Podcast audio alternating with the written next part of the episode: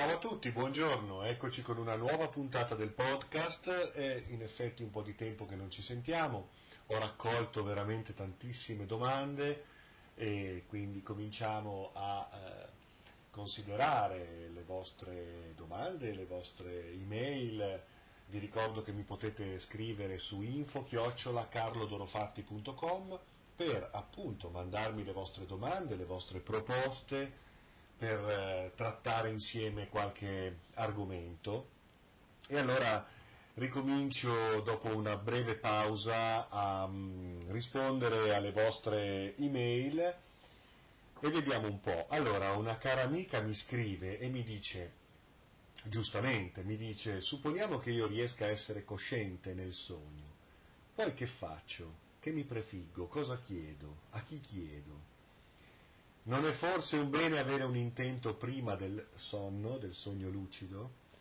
Eh, certo, mia cara. Allora, mm, intanto è ovvio che essere cosciente nel sogno significa cominciare a avere un'esperienza del sogno eh, che sia, come dire, eh, coerente eh, con la nostra esperienza di veglia.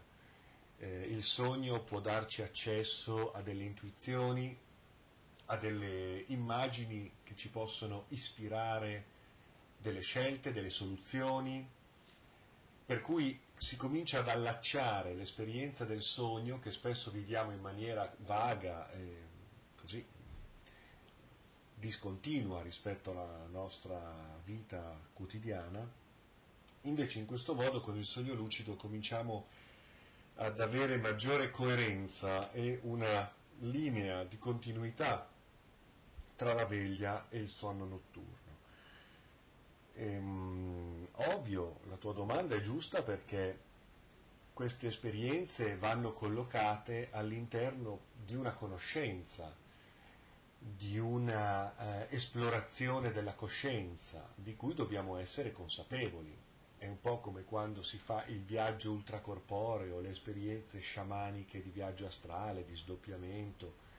È chiaro che è perché ti prefiggi un obiettivo, sai dove andare, chi incontrare, cosa fare, eh, quali dimensioni esplorare, è finalizzato ovviamente ad una esplorazione di cui hai consapevolezza perché, perché ne hai conoscenza, hai una eh, conoscenza di quelli che sono questi meccanismi e queste possibilità per cui non si fa così tanto per fare, non si fa a caso, eh, anche perché appunto poi la, la fenomenologia in sé può essere anche reinterpretata dalla mente in maniera altrettanto confusa se non la si colloca all'interno di una più ampia disciplina di ricerca interiore. Okay? Quindi è chiaro che devono essere esperienze sensate all'interno di un più ampio cammino, altrimenti siamo nel sensazionalismo. No?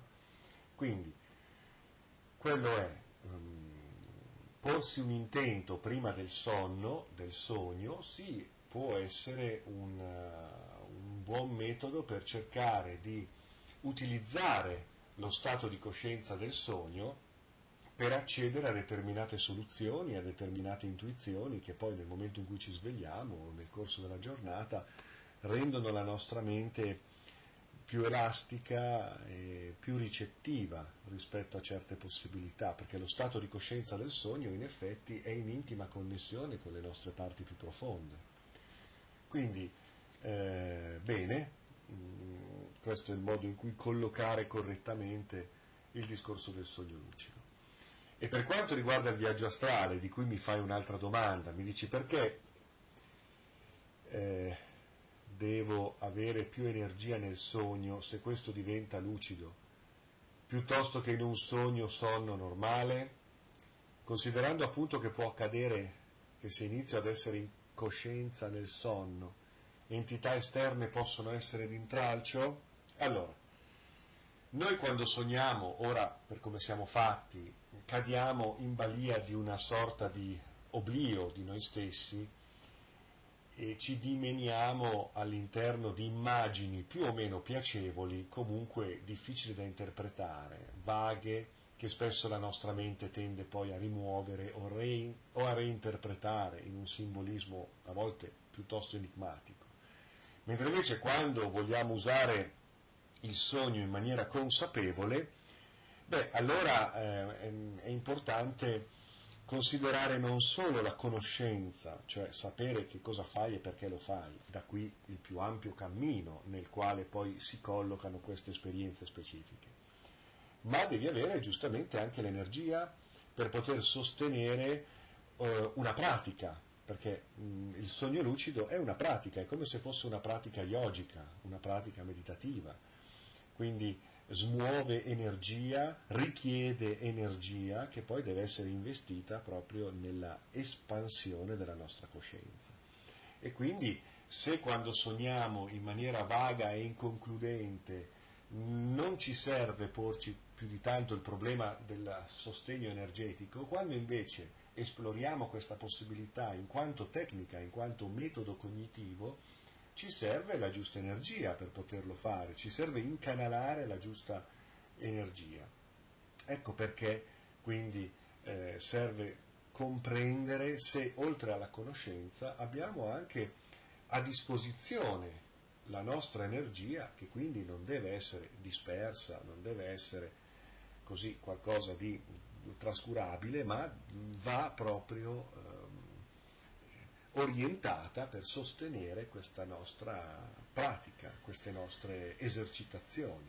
Okay? Poi abbiamo un'altra domanda.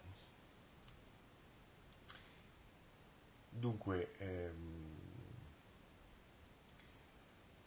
mi dice un mio caro amico,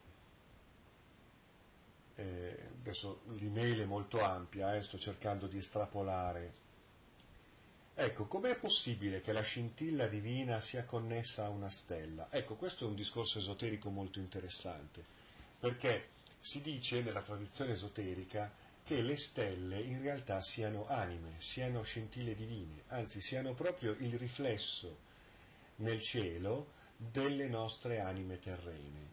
È una immagine molto poetica, molto romantica, che comunque nell'esoterismo eh, si considera come eh, cosa sono le stelle. Sì, certo, un fisico, un astrofisico ci può dire come sono fatte le stelle, però nel nostro immaginario proiettivo, sapendo che la ricomposizione della percezione avviene nella nostra mente, quindi tutto quello che noi vediamo, sentiamo, tocchiamo non è altro che la ricomposizione che la mente fa di una serie di percezioni che i nostri sensi ricevono, che vengono poi assemblate dal cervello e il risultato è quello di poi essere eh, collocati all'interno di un contesto percettivo che fa da riferimento alla nostra esistenza. Però questo assemblaggio avviene attraverso il cervello di ognuno, poi consensualmente andremo a eh, creare un contesto di riferimento di specie, un contesto di riferimento che poi naturalmente indagheremo secondo il, il nostro tentativo di comprendere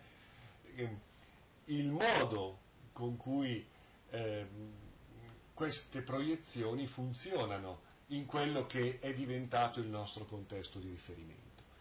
Ecco allora la scienza, la natura, la fisica, la chimica, il tentativo di comprendere la natura delle cose, le leggi che regolano l'universo, come funzioniamo e quant'altro, ma questa è l'indagine di come si manifesta un assemblaggio psichico, convenzionale, collettivo e consensuale, cui, la cui natura fondamentalmente è psichica, hm? fondamentalmente è mentale. Ora, in questo, quando noi osserviamo le stelle, ecco che l'esoterismo dice sì, magari stai anche osservando un ammasso di gas eh, di, di materia e di elementi, eh, ok, però L'esoterismo dice quando osservi una stella in realtà stai osservando il riflesso dell'anima e l'anima brilla di luce propria. Ogni uomo, ogni donna è una stella, brilla di luce propria, ha la sua orbita perfettamente giustapposta all'orbita di tutte le altre stelle. Trova il tuo Dharma, trova la tua vera volontà, scopri qual è la tua orbita e avrai una vita realizzativa, evolutiva, felice, armonica, equilibrata, corretta, giusta, corrispondente alla tua natura reale di stella. Eh, se non sei nella tua orbita dovrai correggerti per intuire qual è la tua missione nel mondo, qual è la, la natura del tuo esistere. Quindi quando noi siamo fuori orbita, la vita poi ci manda tutti quei segnali che ci costringono, se abbiamo buon udito, che li vogliamo cogliere, questi segnali, allora ci costringono a correggere il tiro per trovare finalmente la nostra orbita, la nostra volontà riconducibile alla nostra identità reale, in quanto stella. Ognuno di noi è una stella che brilla di luce propria. E allora nel cielo le stelle riflettono le anime delle, delle persone. Questa è una, è una bella visione. Eh, è una visione poetica, ovviamente. Ehm, e poi mi parla questo amico del, degli esseri divini, gli esseri divini blu. Ehm, blu perché l'opera al blu rappresenta l'opera finale, l'opera di trasmigrazione, di trasfigurazione, di trasmutazione. E ehm, questa trasformazione alchemica è assolutamente reale. Hm? E ehm, quindi questo è molto importante. Faccio una pausa. Allora, una cara amica ci mi chiede, mi chiede attraverso una, un'email di commentare una frase mm, che ha letto, eh, la frase di un, di un autore, ehm, che lei sente molto, eh, però ecco, eh, sulla quale io in effetti adesso che la leggo non sono assolutamente d'accordo e allora argomentiamo un po'. Questa, questa frase dice questo concetto è quello per cui, cito, eh, se la vostra anima ha voluto incarnarsi in Occidente, il vostro primo compito sotto l'aspetto spirituale è diventare dei buoni cristiani. Se siete nati in altri luoghi del mondo, il vostro primo compito è diventare dei buoni musulmani, dei buoni buddisti, eccetera. L'avvento di una nuova era non vi consente di aggirare l'ostacolo del cristianesimo, ah, quindi adesso diventa un ostacolo, ok? Solo perché la vostra personalità preferisce meditare in altri modi. Allora, veniamo un po' a considerare questo concetto che io trovo mm, delirante, perché eh, il fatto che noi siamo calati in un contesto non significa che dobbiamo assecondarlo necessariamente, anzi il nostro compito è sempre quello del discernimento, dello spirito critico, eh, del rinnovamento, dell'evoluzione della coscienza, quindi del risveglio di una consapevolezza che ci permetta veramente di mh, comprendere oltre il contesto nel quale ci siamo calati eh, per cui, pur ammettendo che sia la nostra anima a scegliere dove andare, in quale famiglia vivere, in quale luogo nascere, eh, non vuol dire che però dobbiamo assecondare eh, la, la, la, natura eh, di quella determinata società, di quella determinata condizione eh, storica, ehm, ma anzi, eh, semmai la dobbiamo nel caso smascherare, smantellare, ripensare eh, e comprendere eh, andando a, al di là eventualmente di ciò che possa condizionarci. Eh, allora sarebbe come dire, eh, abbiamo, eh, viviamo in Italia e allora ci deve andare bene tutto, allora la corruzione, la politica malsana, eh, il governo, se non siamo d'accordo, e allora dobbiamo accettare tutto quello che ci viene propinato perché dobbiamo diventare dei buoni italiani. Eh, è un po' assurdo, no? Oppure siamo nati qui, allora dobbiamo diventare dei buoni cristiani. Ma eh, insomma, eh, siamo nati qua forse anche per, per comprendere la natura della menzogna nel caso, semmai, e non per allinearci alle condizioni in cui nasciamo e alle condizioni che troviamo, semplicemente perché questo è. Quindi noi dobbiamo sempre e comunque esercitare la nostra consapevolezza. comprendere la natura della, della verità e eh, nel caso assolutamente disallinearci con un eventuale contesto che ci ospita nel momento in cui eh, ne comprendiamo le distorsioni e le disarmonie. Quindi, eh, allora, perché nasci in Afghanistan, allora dovrai essere un buon talebano? Eh, non lo so, dovrai picchiare bene le donne, eh, tirargli i sassi, lapidarle, dovrai eh, essere un, un buon eh, mujahideen, un buon terrorista, non lo so, cioè, mi sembra un ragionamento stupido, molto assurdo. Poi che noi siamo occidentali, abbiamo una certa cultura, una certa modalità, e, quindi è vero che possono esserci delle pratiche che si confanno meglio, cioè si, si, si adattano meglio no? alla nostra conformazione psicofisica, questo è vero, non siamo degli yogi di 3000 anni fa, per cui pretendere così dall'oggi al domani, tra l'altro, di apprendere delle tecniche yogiche molto complesse o meditative mm, può essere impegnativo, ciò non vuol dire che non possa essere fatto o non possa valer la pena farlo, eh? perché può anche valer la pena anche eh, esplorare delle pratiche assolutamente utili, assolutamente valide, senza lasciarci scoraggiare solo perché sono difficili.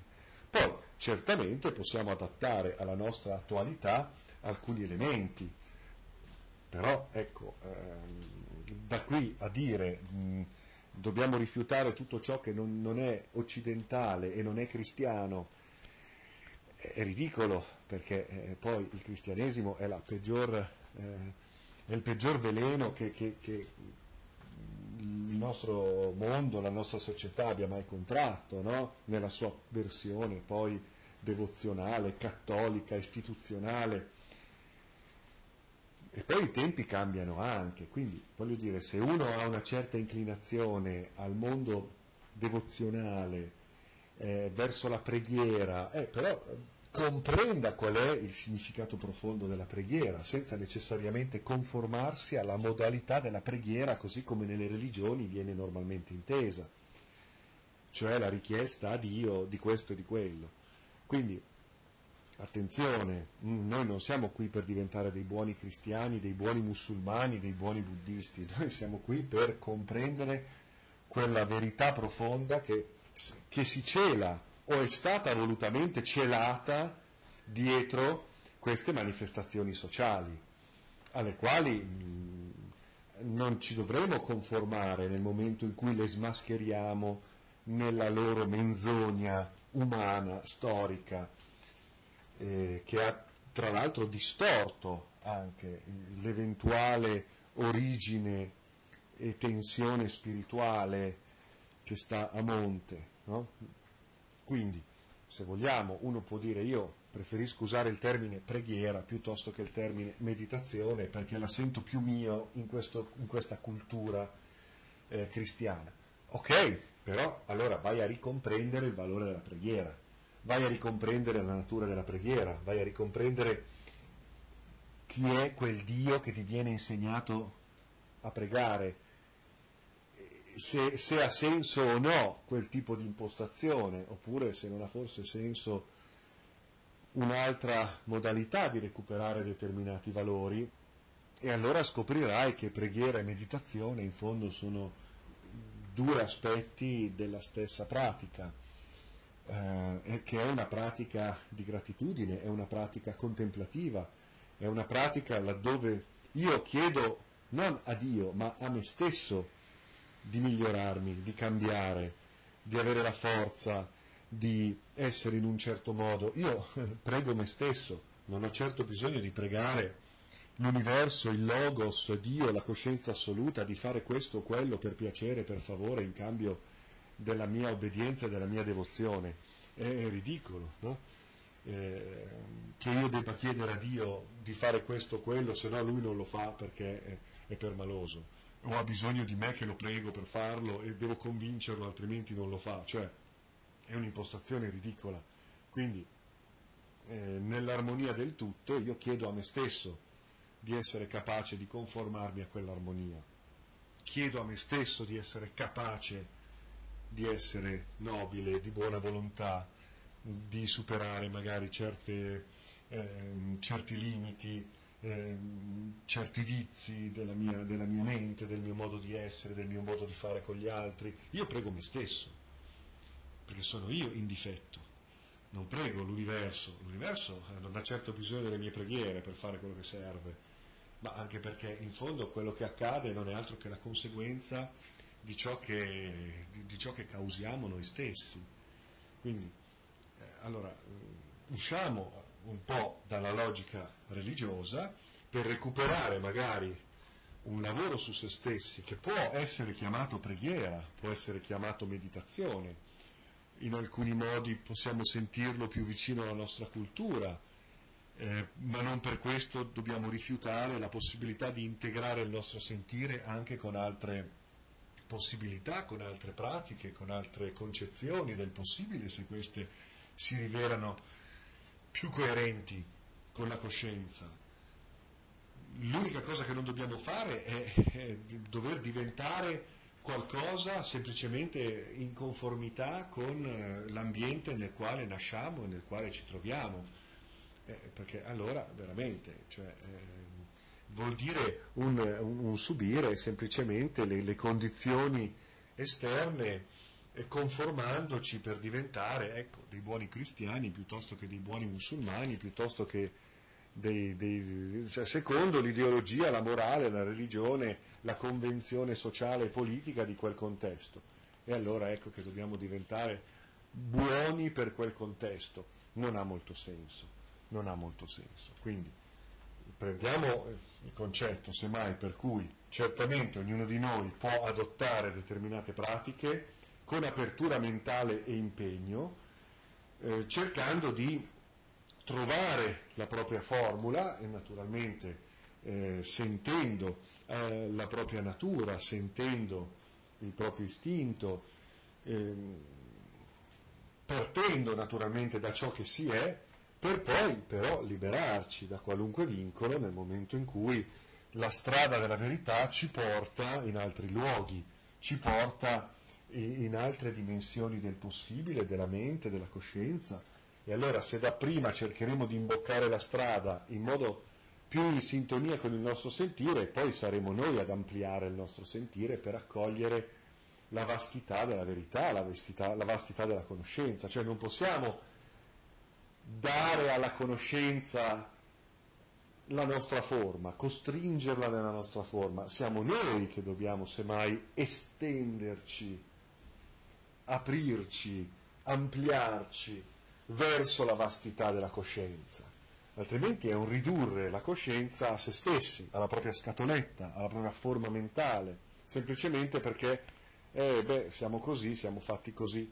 Allora, sicuramente quando si comincia una via si cerca di gradualmente fare in modo che quella via possa in qualche modo parlare la nostra lingua, altrimenti non la comprendiamo e eh, tenere conto della nostra costituzione psicofisica, altrimenti veramente ci risulta arduo. Però poi man mano che andiamo avanti a, siamo noi che prenderemo la forma dell'assoluto e non pretendere di costringere l'assoluto dentro le nostre scatolette mentali e dentro le nostre necessità fisiche, corporee, culturali, sociali, eccetera, eccetera.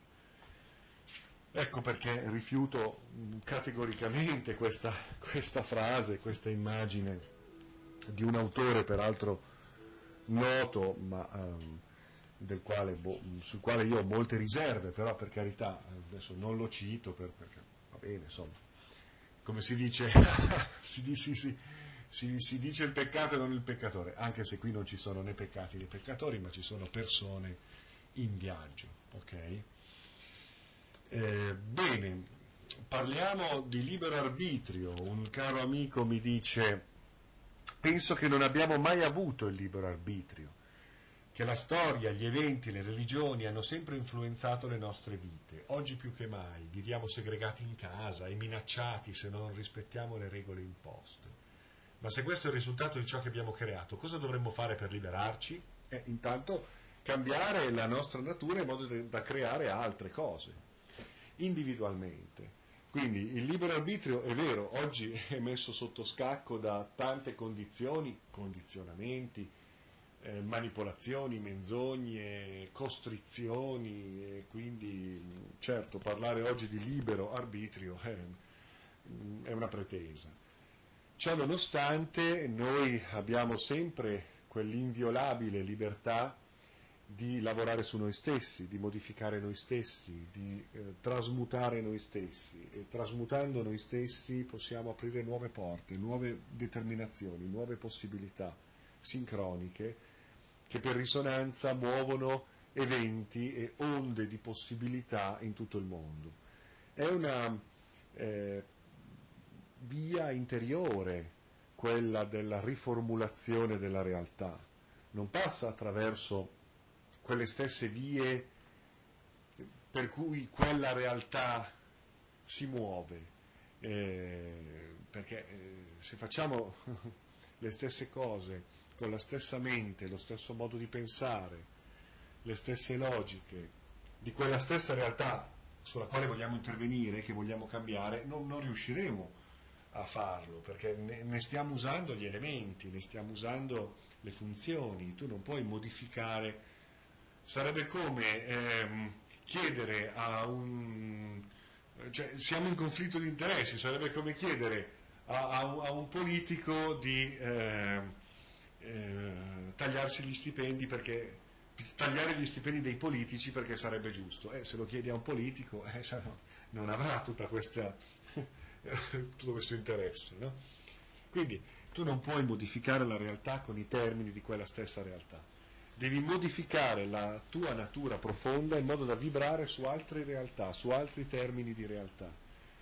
E in quel modo, allora, svincolato da certe logiche che fanno parte della realtà che vuoi cambiare, ecco, svincolandoti da quelle logiche, potrai intravedere delle strade di cambiamento reali, possibili, che possano non solo aprire a nuove possibilità, ma anche intervenire sulla realtà circostante, sulla realtà corrente dal di fuori, quindi, ma tu devi vibrare al di fuori di quegli schemi.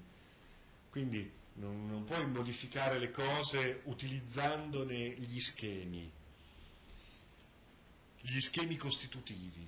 E noi abbiamo un modo di pensare, anche quando siamo ribelli, quando vogliamo eh, contrastare delle cose, cambiare delle cose. Eh, vogliamo farlo sempre utilizzando certi schemi che sono comunque schemi propri della realtà sulla quale vogliamo intervenire. E allora non la potremo mai cambiare, anzi la alimentiamo. Anche se vogliamo fare delle, delle rivoluzioni, delle cose diverse, in realtà stiamo alimentando quella stessa realtà, perché ne stiamo utilizzando gli schemi, ne stiamo utilizzando i paradigmi, stiamo utilizzando il modo di pensare di quella realtà. Invece lavorando profondamente su se stessi, cambiando le chiavi profonde di accesso alle realtà, ecco che effettivamente utilizzando altri schemi si possono eh, proiettare nuove determinazioni e si possono veramente ehm, in, impartire delle forze, dei cambiamenti. Ok? Vabbè, questo è un po' il discorso generale. Eh, io vi ringrazio, vi saluto e continuate a scrivermi e le domande che non ho fatto adesso in tempo a considerare le considerò, considererò sicuramente la volta prossima. Grazie a tutti, ciao.